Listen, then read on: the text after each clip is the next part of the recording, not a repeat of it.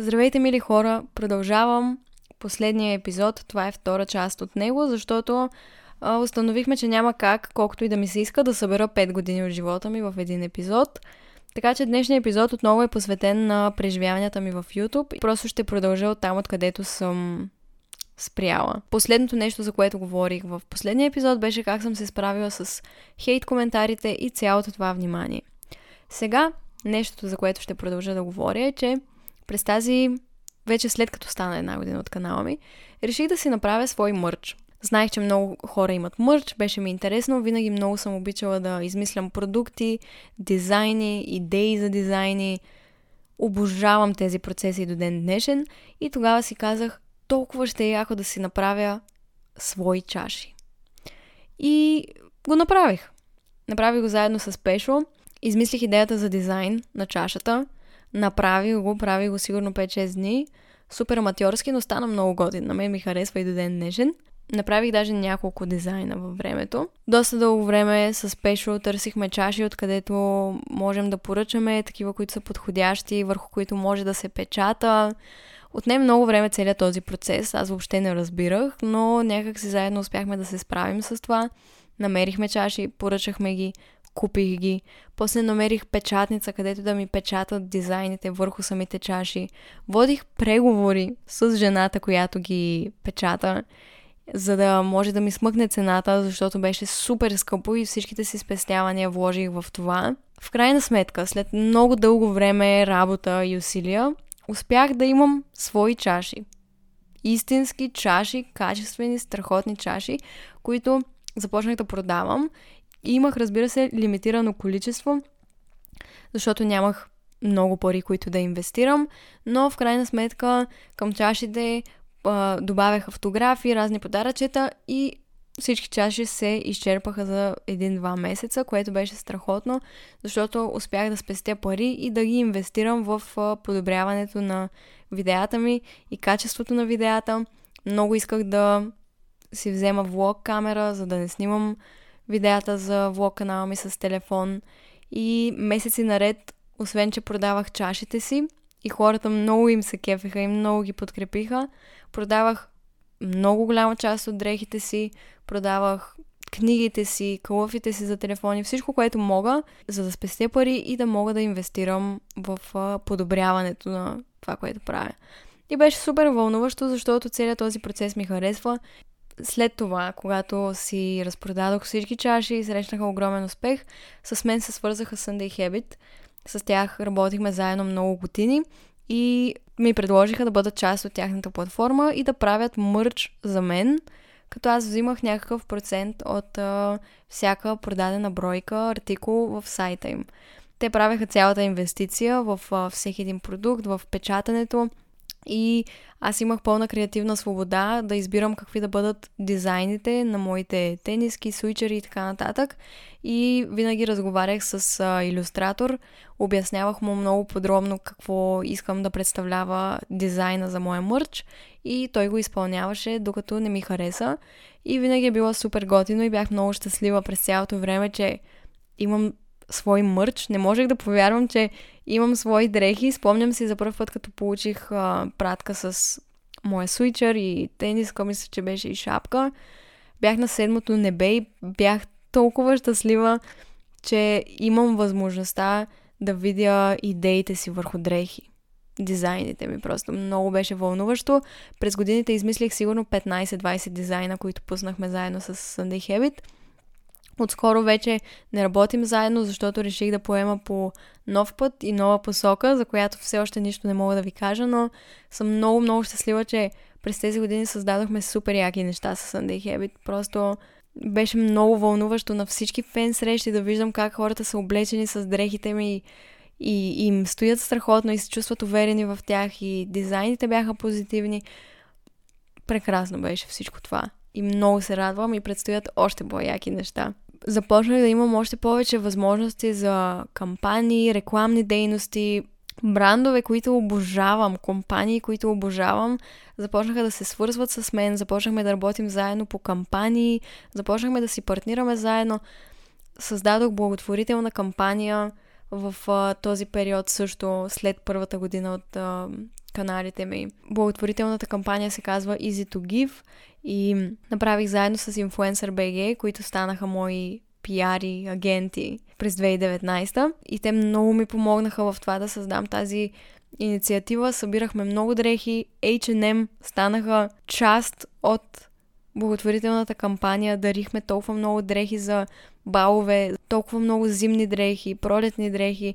Беше много вълнуващо да имам възможността да направя нещо такова и то с толкова готини хора. От H&M изпратиха чисто нови дрехи и се включиха и ме подкрепиха и просто десетки, десетки други брандове се появиха някакси в живота ми и хора. И беше много специално и до ден днешен е много специално за мен и когато започнах да получавам а, предложения за кампании, в началото ми беше малко трудно да разгранича кое ми харесва и кое не, и как да кажа не. Работила съм с много готини хора, работила съм и с не толкова готини хора. Като цяло съм имала повече позитивни преживявания, но е имало и някои други негативни преживявания с а, агенции, компании, брандове. Но като цяло е нещо, което много ме обогати и успях да покажа на хората, с които работя, начина по който работя и да правя всичко с отношение и уважение към продукта, който промотирам или кампанията, за която говоря. И имам подробен епизод в подкаста ми, можете да го намерите, в който говоря много, много, много подробно за кампаниите, как протичат рекламните дейности, хонорари и така нататък. Можете да го чуете, ако ви е интересно, но това, което ще кажа тук е, че агенцията, с която работя аз, пак казвам Influencer BG, с тях работим вече 3 години, мисля, че заедно. И през тези 3 години имах възможност да работя с много брандове. Едни от най-големите брандове в света. И в същото време имах възможност да откажа на много такива световно известни брандове. Това, което те също забелязаха в мен, е, че отказвам много кампании. Много често получавам запитвания за различна реклама и много често отказвам. И въпреки това, те винаги са ме подкрепили в а, решенията ми, в изборите ми и никога не са ме натискали да приема кампания, която не ми харесва или да промотирам продукт, който не ми харесва.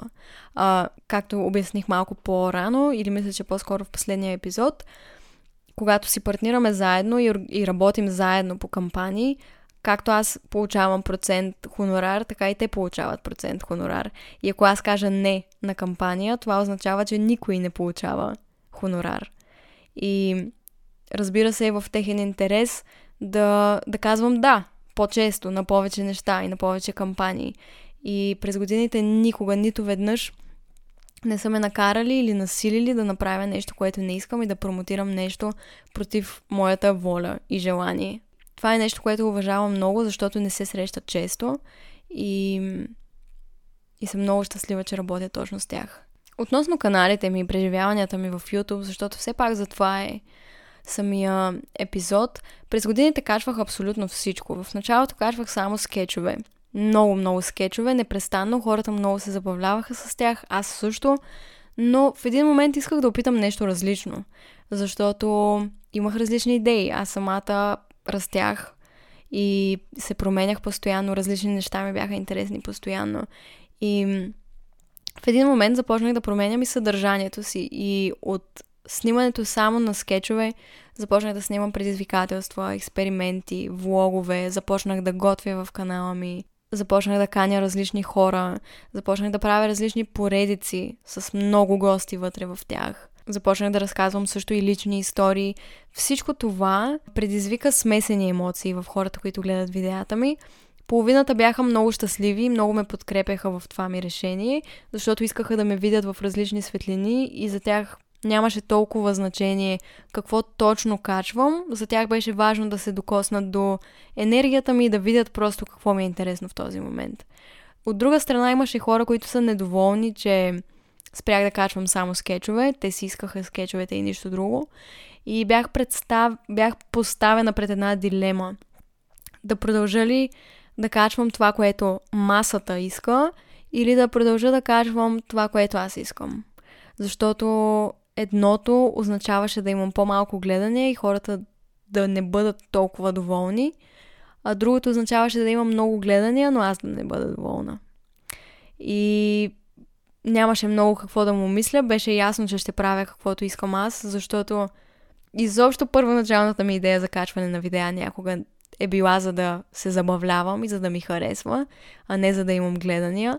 И този избор въобще не беше нещо, което се чудя дали да направя. Беше ясно. Качвам видеа, защото обичам да ги качвам и съм щастлива, че хората ги гледат. Много е готино. Който не иска да ги гледа, съжалявам. Но това съм аз. И това ми е интересно в момента. И наистина стана точно така. Започнах да качвам от всичко, което ми е интересно. Канала ми се превърна в не просто скетч канал, а канал за всичко. И наистина огромна част от хората много се кефеха на това, но имаше един процент, който примерно спря да гледа видеята ми толкова или гледаше само скетчовете. И колкото и да си мислех, че за мен няма значение, а, в един момент ме заболя тогава. И ми беше малко тъжно, че хората искат да стоя в едно място. Искат да стоя в една котия. А аз не се чувствах по този начин и не исках. Обичах скетчовете, но обичах и други неща. И исках да правя и други неща. И ми беше много трудно в един момент, когато видях, че много видеа, които качвам и много ми харесват, не се гледат така, както се гледат скетчовете. Беше ми много трудно да приема, че това е нормално и че не всяко видео е за всеки и че много, много по-важно е да качиш нещо смислено и нещо, което на теб ти харесва. Дори да не е най-смисленото и дълбоко нещо. Ако на теб ти харесва и ти се забавляваш и, и е вълнуващо за теб да го публикуваш и да го създадеш и ти самия да го гледаш, това е всичко, което те, трябва да те интересува реално. Ако си го направил с добри намерения, с любов, добра енергия, нищо друго няма значение. Защото има много видеа в интернет, които имат милиони, милиони, милиони гледания, които не са особено полезни, не са особено смислени, не са особено вдъхновяващи, но имат гледания. И има много видеа, които имат много по-малко гледания от 1 милион, които са смислени, които са вдъхновяващи, които докосват всеки един човек, който ги е гледал, които променят, които развиват, които забавляват. И тогава, когато започнах да се чувствам зле, че хората искат да стоя в една котия скетчове и ако не стоя в нея, няма да гледат това, което правя, си казах, предпочитам да изляза от тази котия и да бъда всичко, което искам и да качвам всичко, което искам и да имам по-малко гледания, но да бъда щастлива и да знам, че това, което съм качила ми харесва и че поне един човек, който го гледа, знам, че ще се обогати или ще се зареди положително, или ще знае какво да направи в ситуация, в която е объркан, или ще се засмее след гаден ден. Каквото и да е, предпочитам това пред това да имам хиляди и милиони гледания, но аз да не съм удовлетворена и видеото ми да няма смисъл и стойност за мен. Когато стигнах до това заключение, се чувствах много добре и много по-свободна от идеята за гледания. Защото, нека си признаем всички. Ако започнеш да качваш видеа и изведнъж имаш хиляди, хиляди гледания, ти се чувстваш супер, нали? Нормално. Но ако в един момент тези гледания ги няма, до сега си ги получавал, започваш да, да се съмняваш в себе си и да си мислиш, че това, което правиш е тъпо. Или че правиш нещо грешно, не знам. И е много важно този момент да не се изпуска и да се разтърсиш и да си кажеш спомни си защо го правиш. За гледанията ли го правиш или за себе си и за любовта ти към това нещо.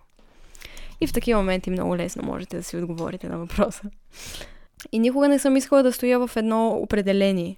Никога не съм искала да бъда Изабел влогърката или Изабел тиктокърката, Изабел модела, Изабел писателката, Изабел подкастърката или както се нарича.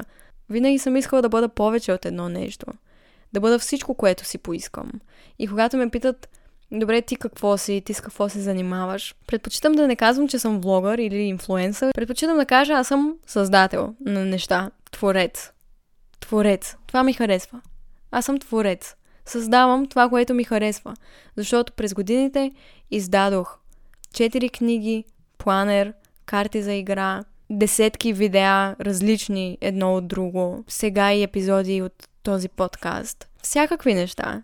Какво да кажа, че съм? Просто творец, който създава това, което му идва отвътре. Създадох мърч. Това са нещата, които ми харесват. Обожавам да го правя. Обожавам да творя и мисля, че това е нещото, което ме осмисля. Това е нещото, което ме кара да се чувствам жива. Това е нещото, което ме прави много, много щастлива и удовлетворена. И затова го правя, може би, толкова много и затова през тези години много хора са ме питали как така за 4 години направи това, което направи. И аз също съм се задавала този въпрос. До последно не осъзнавах. Не си давах реално сметка какво съм постигнала до този момент. И това лято за първ път го осъзнах, когато си дадох почивка. И имах възможност да направя една ретроспекция и да видя какво ми се е случило изобщо. И осъзнах, че може би причината да съм създала толкова много неща и да са срещнали такъв успех е, че те са моето бягство от тревожното разстройство. Защото когато съм тревожна и това ми състояние е много високо, пиково и ми е много трудно, единственото нещо, което ми помага, единственото нещо, което ми помага е да създавам. Няма друго нещо, което ми действа по този начин. Няма друго нещо, което по този начин да ме откъсва от света и дори забравям за себе си когато пиша книга, когато работя над проект, какъвто и да е. Дали ще е дизайн, мърч, епизод, ново видео, обработка на нещо, каквото и да е. В тези моменти забравям за себе си. В тези моменти изливам душата си. Да, може би звучи наистина малко а, сълзливо и не точно по моя вкус също, но това е единствения начин, по който мога да го облека в думи добре. В тези моменти изливам душата си и цялата си любов и енергия и се чувствам добре.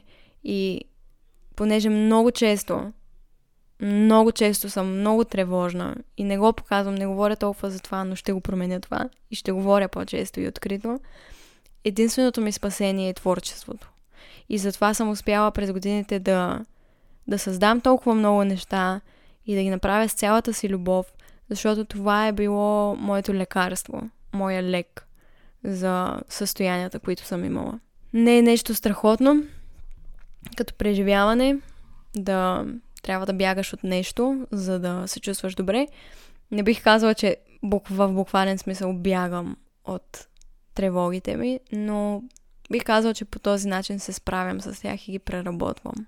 През тези години също така направих имейл за съвети, в който много хора, хиляди, хиляди хора ми пишеха, споделяха ми какво преживяват, как се чувстват, какви трудности изпитват и ако аз чувствам, че бих могла да дам някакъв съвет, въпреки че съм много млада и имам много малко житейски опит, го споделях.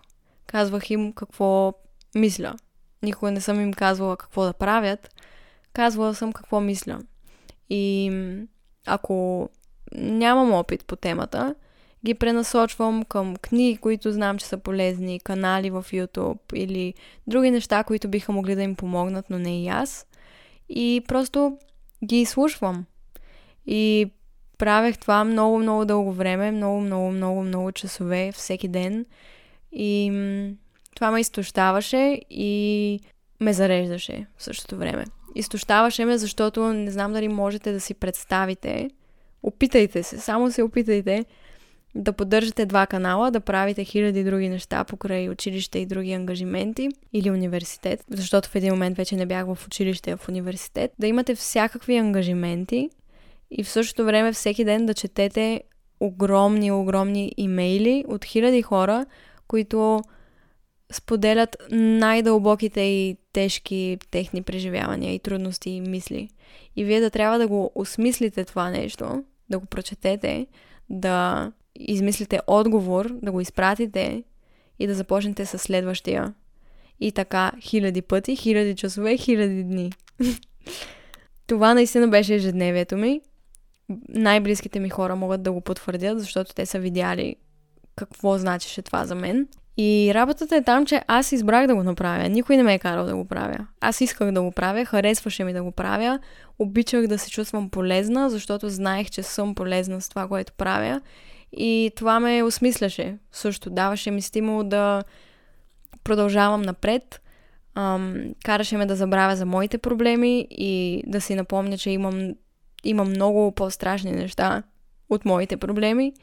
И, и ме караше да се свързвам с хората, които ме подкрепят и по този начин да им благодаря, че, че ме подкрепят и да им покажа, че наистина ми пука за тях и че искам да бъда до тях както мога. Дори това да значи просто да ги изслушам и да им кажа, че всичко ще е наред. И правех това с имейлите много дълго време и в един момент а, спрях да ям, спрях да спя, както правех и докато бях на училище. Стана много зле всичко за здравето ми, защото това беше всичко, от което се интересувам, от хората, които ме подкрепят, от каналите ми, от творчеството ми. Просто загърбих всичко останало, загърбих себе си най-вече, отслабнах много, спрях да приличам на себе си, да се чувствам като себе си и си казах, че е време да спрам. Реших а, да посветя цялата тази енергия в една книга, която се казва Прочети когато и за да бъда все пак отново до хората, които ме подкрепят, вложих цялата си енергия в нея и създадох 33 глави, посветени на най-често срещаните проблеми, които получавах в този имейл. За да може всеки, който иска да прочете там какво е моето мнение и да прецени какво да направи.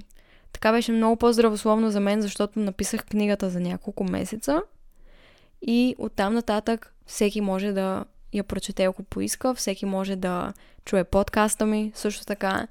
И по този начин не се раздавам за всеки един човек лично, защото това са часове и часове за двама-трима човека. А така пак влагам часове и часове и часове в работата си, но тя достига до хиляди хора. И всеки, който иска, има достъп до нея, като голяма част от творчеството ми е безплатна и всеки има достъп до това да разбере какво е мнението ми по конкретен въпрос или как аз съм поступила в определен момент.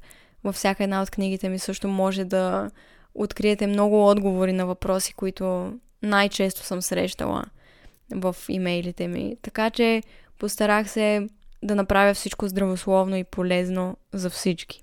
И мисля, че успях. И съм много щастлива сега. Бях на турне за първата ми книга щастливей. Бях на 18, мисля, че да, когато тръгнах на това турне. Бях и ученичка в същото време и ми беше малко трудно да комбинирам всичко, защото а, учителите ми правеха проблем, че отсъствам и просто не се радваха и не подкрепяха идеята, че може би издавам книга, че съм на турне. Просто имах огромен проблем с това, че съм отсъствала по-често през тази година. Но до някъде разбирах, но и всъщност не, защото имах достатъчно оценки. Не съм създавала проблем на когото и да е, но просто имаше хора, които много се заяждат с това, че имам ангажименти. И обмислих вариант да премина индивидуално обучение. Не го направих, радвам се, че не го направих, но последните две години от училище бяха кошмарни за мен, защото имах много проблеми. Турнето беше страхотно, беше супер вълнуващо. И срещнах хиляди, хиляди, хиляди хора. Всички книги до момента влязоха на първо място в България, което за мен беше и все още е изключително вълнуващо. И картите ми се възприеха много добре от хората. И мърча ми, и, и абсолютно всеки един проект. Просто толкова съм щастлива и благодарна за всичко това. И като цяло бих казала, че това, което правя и работата ми, въобще, понеже всичко тръгна от YouTube, реално. Нали, вече съм много активна и в Instagram, и в TikTok, и навсякъде, където мога. Но всичко тръгна от канала ми. Благодарение на него преживях всичко това и хиляди, хиляди други неща, за които просто няма да ми стигнат години да, да разкажа. Като обобщение на всичко, кои са минусите на работата ми и това, с което се занимавам и плюсовете. Започвам с минусите, защото плюсовете са повече. Единият минус на това е, че през годините, особено в началото, хората не разбираха, че това, с което се занимавам, е важно за мен и не е загуба на време и не е просто снимане на видеа, е нещо много по-голямо от това. И много се радвам, че във времето професията инфлуенсър, влогър и така нататък стана нещо, което се възприема по-добре от а, обществото и от по-големи хора, по-възрастни хора. В началото не беше така, хората не го разбираха. Случвало ми се, когато посещавах една психоложка, тя да ми каже, че според нея няма, няма смисъл да продължавам дълго с това, което правя, защото то няма бъдеще и по-добре да правя нещо друго, което е по-сериозно. Това ми го каза психолог. И това беше в началото на кариерата ми, ако така мога да го кажа изобщо. И се почувствах толкова зле. И не знаех как да й обясня, че това е много повече от просто снимане на видеа. И значи много повече за мен и виждам много по-голямо бъдеще в това нещо. Това беше един от минусите, че хората не уважаваха и не осъзнаваха труда, който полагаш. Едно видео отнема дни да го снимаш, да го обработиш, снимки, описания, да го споделиш навсякъде, да обърнеш внимание на коментарите, да обърнеш внимание на всеки, да правиш нещо оригинално, да го правиш добре, да го обработиш часове наред, да търсиш музика. Винаги ми се е искало да кажа на хората, които го подценяват и казват, че то е просто загуба на време или не отнема никакво време и въобще не е трудно, просто да ги предизвикам да го правят постоянно един месец. Да са постоянни в това нещо един месец. За да видят всъщност колко е трудно и колко много повече мисъл и енергия влиза в това нещо. Но се радвам, че сега много повече хора го оценяват. Дори ще го вмъкна и в този епизод в предаването на БНТ Любимците на България. Има категория инфлуенсъри. Включили са инфлуенсъри, което е страхотно и е много яко, че и медиите започват да възприемат а, тази професия по-сериозно. Другия минус, който споменах е, че получаваш много негативни коментари. Зависи от а, това, което правиш, разбира се, но някои получават повече, някои получават по-малко, но това е не, една неизбежна част от това да си творец в онлайн пространството. Даваш възможност на хиляди, милиони хора да коментират каквото си поискат за теб и да те нарекат както си искат и да правят хейт страници. Нещо, което си спомняме, че веднъж на по повод рождения ми ден качих едно видео, което се казва Заслужава си да ме изслушаш. В него разказвам по-лични истории.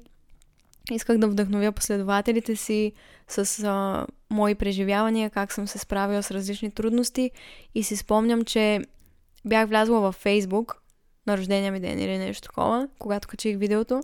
И видях, че има една хейт страничка, която много често качваше хейт снимки мои. И бяха качили тази, това мое видео и го бяха коригирали и бяха написали заглавието да бъде вместо заслужава си да ме изслушаш, заслужава си да ме изнасилиш. Така бяха кръстили видеото ми. И тогава се почувствах ужасно и беше много гадно да го видя и реагирах и казах, че това не е окей, okay, не е нещо забавно, не е нещо с което е правилно дори да се шегуваш.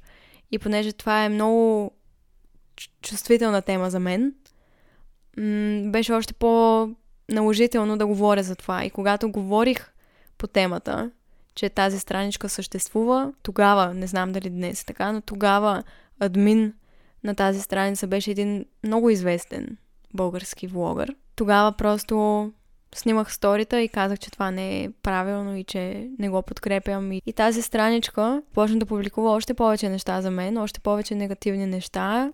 Казаха ми, че нямам право да реагирам по този начин, че не разбирам от чувство за хумор и така нататък.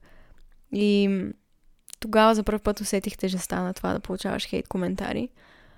И дори даже това не бих казала, че е хейт коментар, това просто е турмоз. В крайна сметка приех и това и това е един от минусите. Другото нещо, което е минус, е понеже съм наивна и вярвам винаги, че хората са най-добри на света и винаги са 100% искрени, искрени с мен, започнах да си мисля, че всеки, който се държи добре с мен и се преструва, че ми е приятел, иска да ми е приятел.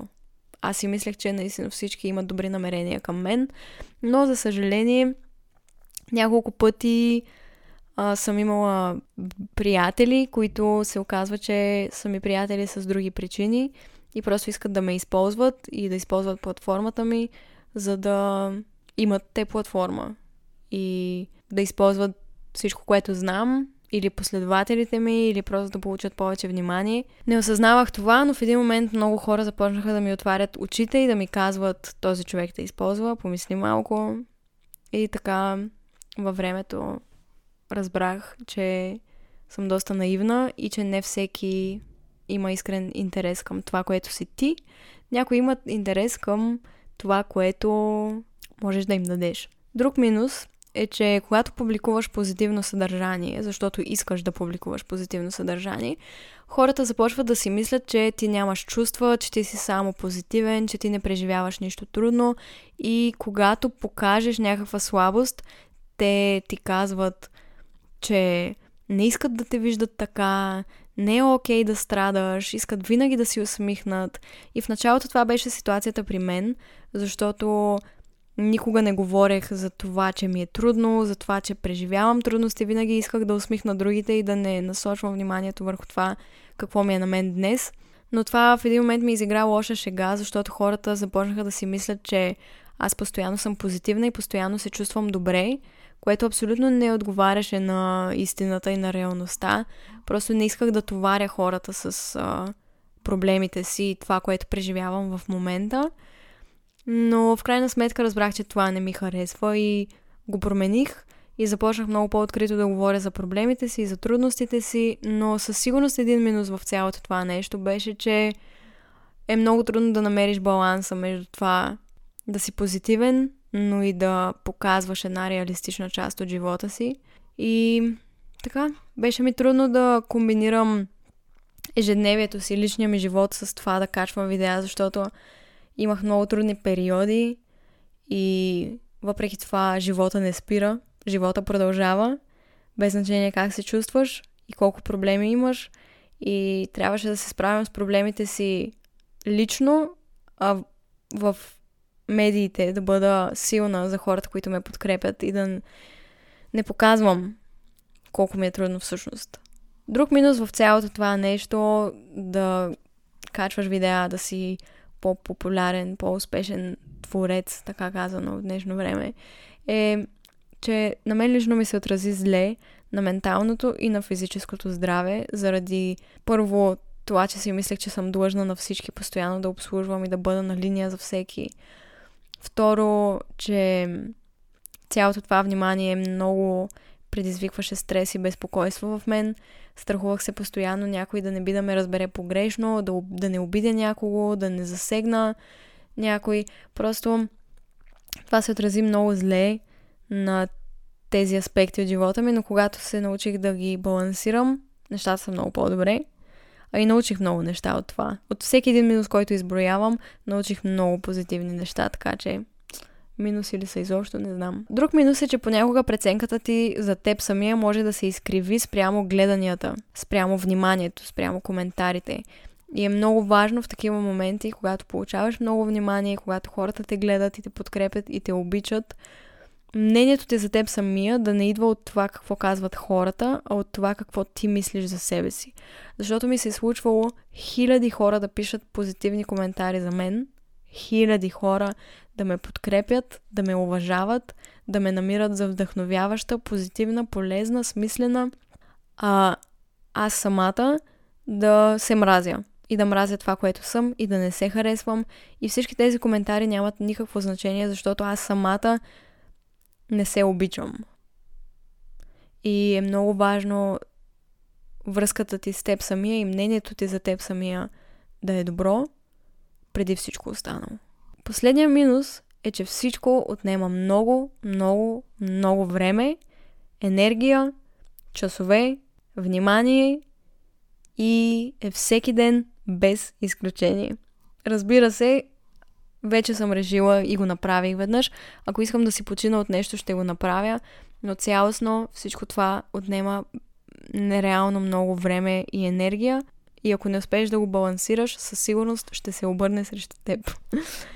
Както се обърна срещу мен. И може би най- големия минус от всички, които избрах до момента е липсата на лично пространство. И това, че много хора искат да знаят все повече и повече за теб и мислят, че имат правото да ти държат сметка, ако не искаш да отговориш на нещо или не искаш да споделиш нещо или предпочетеш да запазиш нещо за себе си.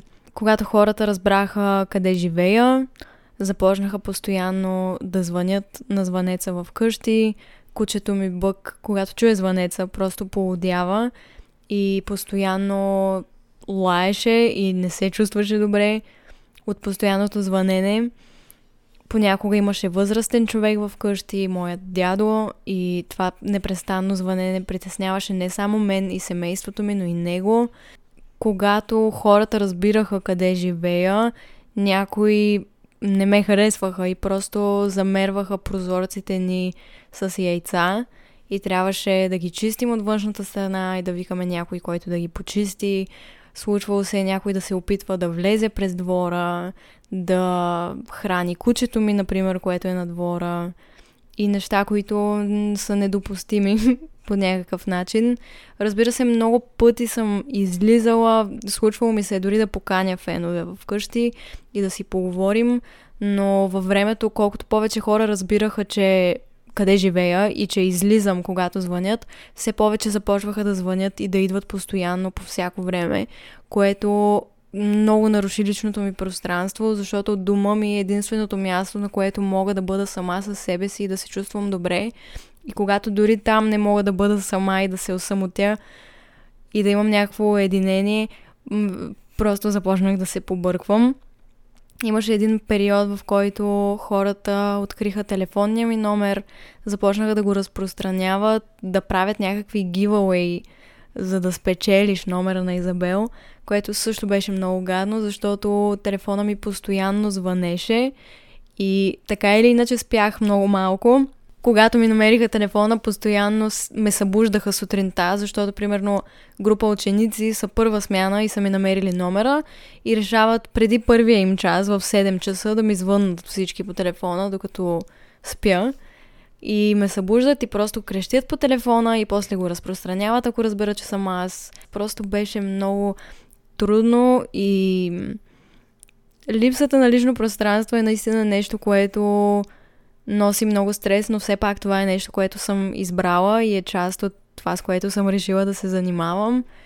И го разбирам, но на моменти е било много трудно, особено когато имам нужда от лично пространство. Много пъти се е случвало да съм навън и да не се чувствам добре и да бързам да се прибера просто и на улицата да ме спрат хора и да искат да се снимаме и така нататък. Аз просто да се чувствам много зле и да не съм в никакво настроение. И после, когато се прибера, след като съм им обърнала внимание, да разбера, че са говорили, че съм била груба или че съм, не съм обърнала достатъчно внимание и не съм им отделила достатъчно време. Това наистина се е случвало много пъти, когато не ми е било добре. Случвало се е да рева пред училище. Веднъж имах огромен конфликт с един учител и просто се прибрах вкъщи и докато чакам таксито ми да дойде, бях супер разстроена, цялата в сълзи и сополи. И едно момиче дойде, видя, че съм много видно разстроена и каза, извинявай, знам, че ревеш, просто много искам да се снимаме и не знам кога ще видя пак. Ще може ли да се снимаме? И просто застана. Аз дори не успях да отговоря. Просто застана до мен и си направихме снимка и си тръгна. Много пъти хората дори не те поглеждат, когато си направите снимка, просто се снимат и си тръгват. Много пъти съм закъснявала, ако искам да отида до някъде на време, просто защото ме спират 10 пъти по пътя и в крайна сметка закъснявам и е било много неуважително от моя страна да се появявам по-късно на въпросните срещи, които имам. Случвало се да снимам видеа с приятели, да реша да ги допусна в а, социалните ми мрежи по някакъв начин, да ги представя на аудиторията си и след време, когато спра да общувам с тези хора или поне когато спрем да снимаме видеа заедно, хората започват да ти държат сметка и да те питат къде са тези твои приятели, защо вече не си говориш с тях и държат някакво настояват да им дадеш някакво обяснение, все едно си длъжен да го направиш и започват да си измислят някакви неща, да си съчиняват някакви истории, ако ти не отговориш. Веднъж ми се случи, това няма много общо с самата тема, но веднъж ми се случи една журналистка да се свърже с а, пиарите ми и да се срещнем, защото много иска да ми вземе интервю на живо, да запише разговора ни и после да го напише писменно, да го преразкаже за някакъв много известен вестник в България. И тя самата много известна журналистка. И в крайна сметка се срещнахме и тя дойде с дъщеря си и се запознах с дъщеря и подписах сигурно 30 тетрадки за съучениците и поговорихме си, след което направихме интервюто, което беше около 40 минути. И тя си тръгна и повече не ни се обади и не публикува интервюто никъде и се оказа, че просто сме се срещнали, за да се запозная с дъщеря и, и да подпиша каквото поискат. И се е случвало просто всякакви хора да се опитват по всевъзможни начини да вземат от времето и от вниманието ти. Разбирам го до някъде, просто е имало всякакви такива ситуации. И пак казвам, това е нещо, което аз съм избрала. Просто започнах много повече да ценя личното си пространство и да показвам по-малка част от а, личния ми живот и да обяснявам кой е най-добрият ми приятел, защото това се променя и хората в живота ми се променят, както в живота на всеки друг човек. И не ми се иска да дължа обяснение на хората кой е в живота ми, кога си отива и кой нов идва и не мисля, че това е нещо, което искам да правя. И да показвам някой ден, може би, децата си много активно. Не, не го усещам, защото колкото и да изглежда, че споделям целия си живот, толкова и не е така. И винаги съм се старала да споделям нужното и това, което преценя за добро, но не и всичко и да запазя много голяма част от личния ми живот за мен самата, защото като цяло съм много private person. Uh, как да го кажа на български? Съжалявам, че използвам английски думи, но ценя много личния си живот, колкото и да изглежда, че не е точно така.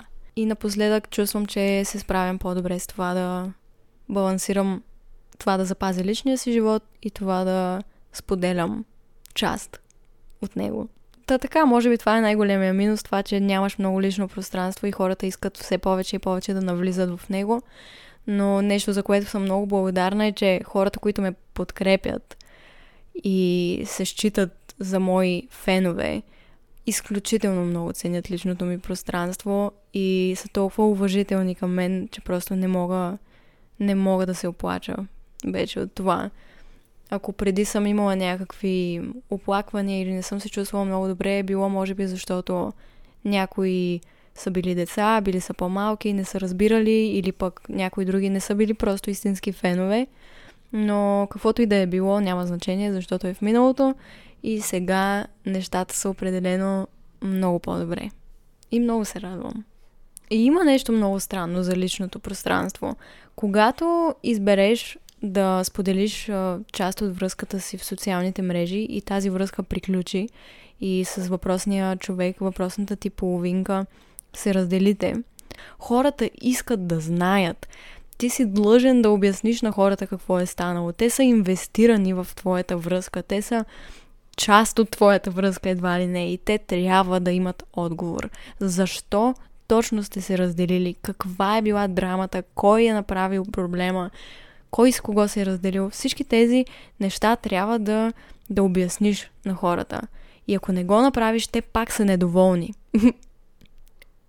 ако споделиш защо си се разделил с човека подробно им дадеш това, което искат, не са доволни, защото споделяш твърде много и защото никой не го интересува през какво е преминала връзката ти. От друга страна, ако не споделиш, хората пак не са доволни, защото ти си длъжен да им кажеш какво е станало и на тях им е любопитно да знаят каква е клюката. И просто обяснение, така решихме, не е достатъчно, трябва още нещо, трябва да има драма. И ако не им дадеш тази драма, те започват да си я съчиняват и да се чудят и да измислят какво е станало най-вероятно. И е много странно това, защото хората никога не са доволни. Каквото и да направиш, те просто не са доволни. О, не знам. Не знам какво да кажа. Та така да е. Почвам с плюсовете. Един огромен плюс на, на работата ми и на това, което правя е, че се срещнах с толкова прекрасни хора, хора, които ме подкрепят, хора, които са по-големи от мен, по-малки от мен, хора, които пораснаха заедно с мен. Това е най-голямото богатство в моя живот, факта, че ви познавам, че познавам толкова много от вас и че въобще имам честа да гледате това, което правя и да, да ми давате шанс всеки ден с всичко, което правя.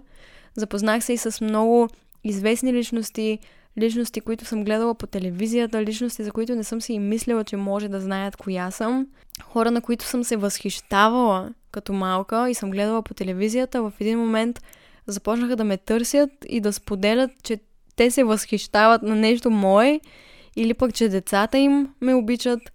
Това м- ми се е случвало доста пъти. Не мога да повярвам, че ми се е случвало до ден днешен.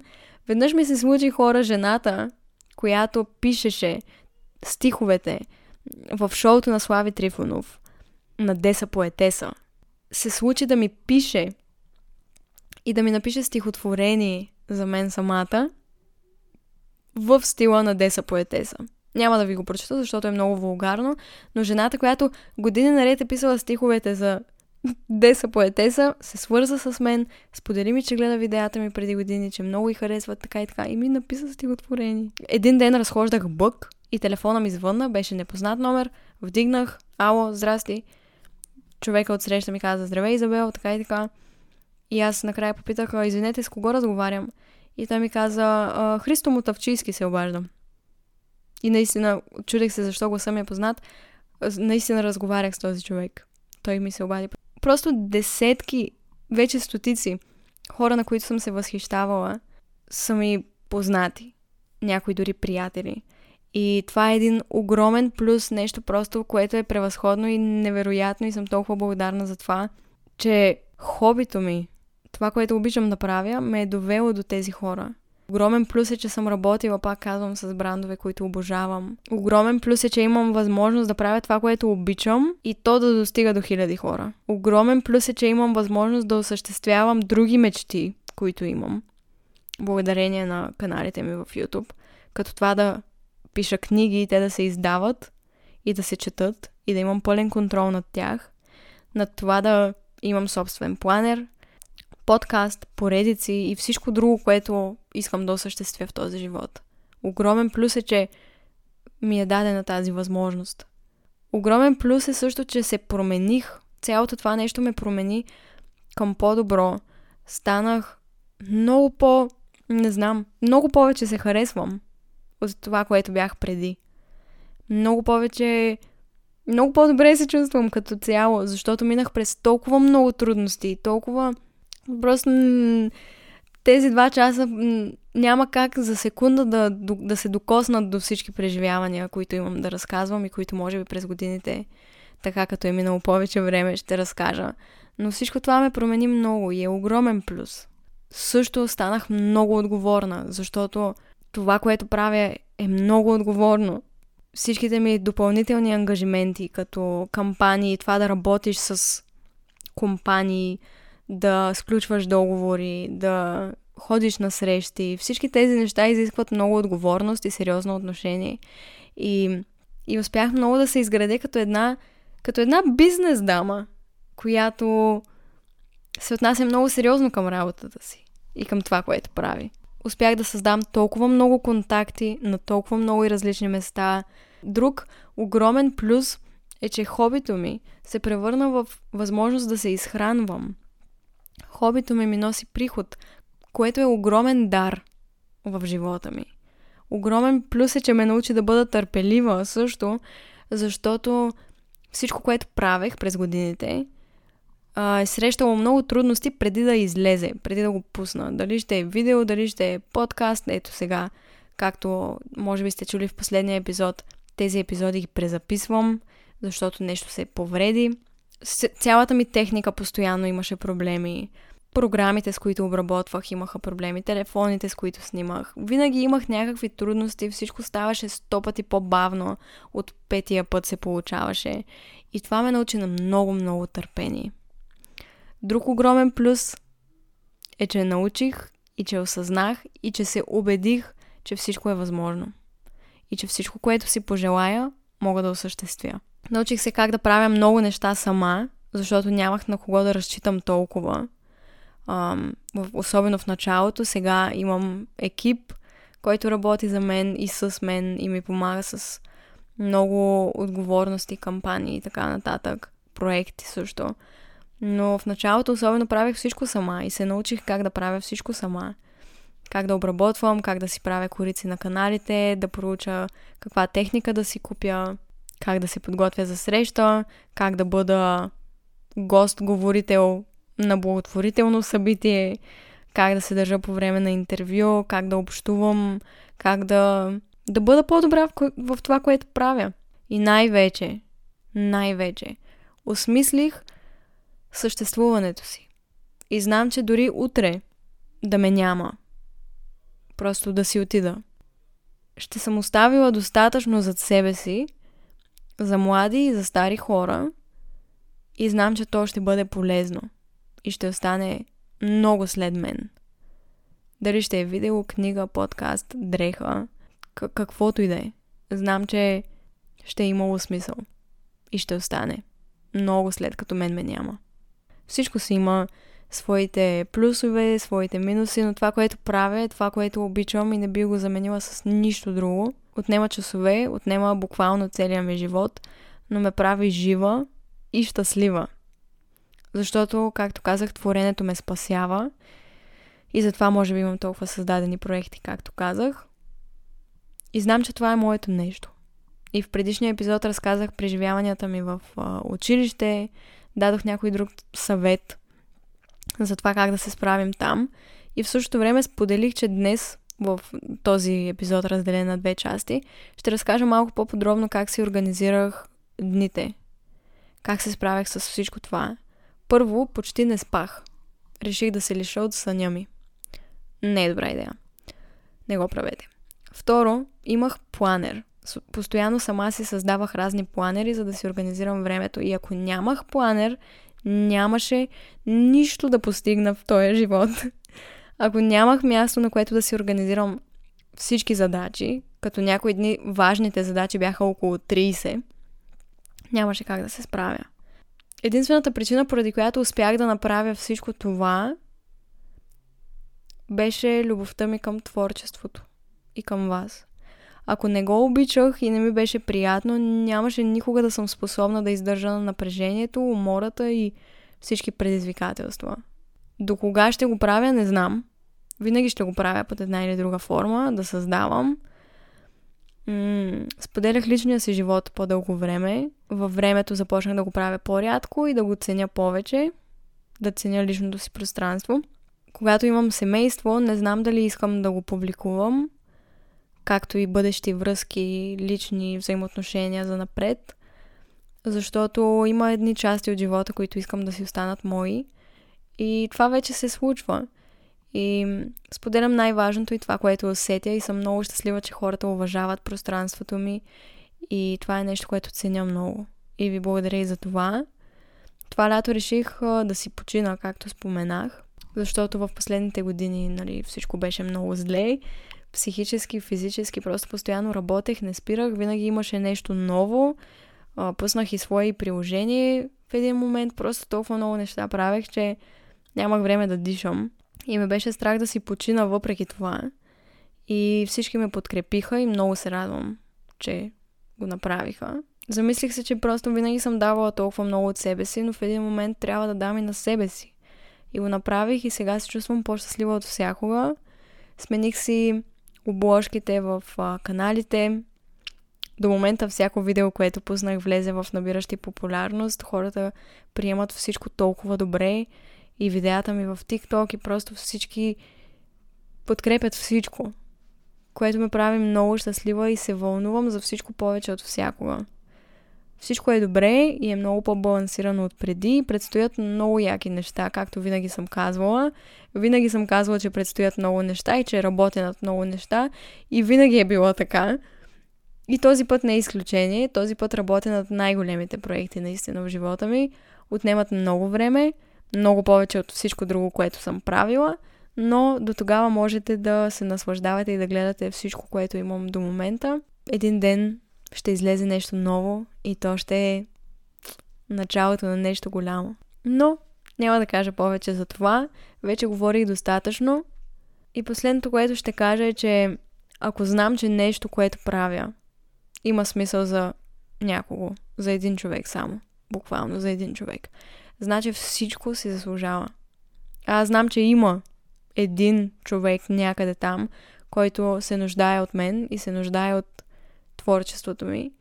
И точно за него ще продължа, докато съм жива и докато мога да го правя и да го споделям със света. Това, че съм успяла да бъда полезна, е всичко, което ме интересува и наистина го мисля и го чувствам с цялото си сърце.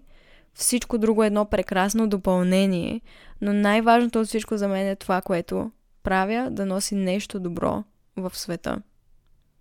Всички други бонуси са просто бонуси и са чудесни, но най-важното нещо за мен е това. Ако ще да е клиширано, ако ще да е банално, както ще да звучи, така се чувствам и знам, че за това съм тук. Да усмихна някого, да го накарам да се замисли, да го вдъхновя, каквото ще да е. И много се надявам ти да си един от тях.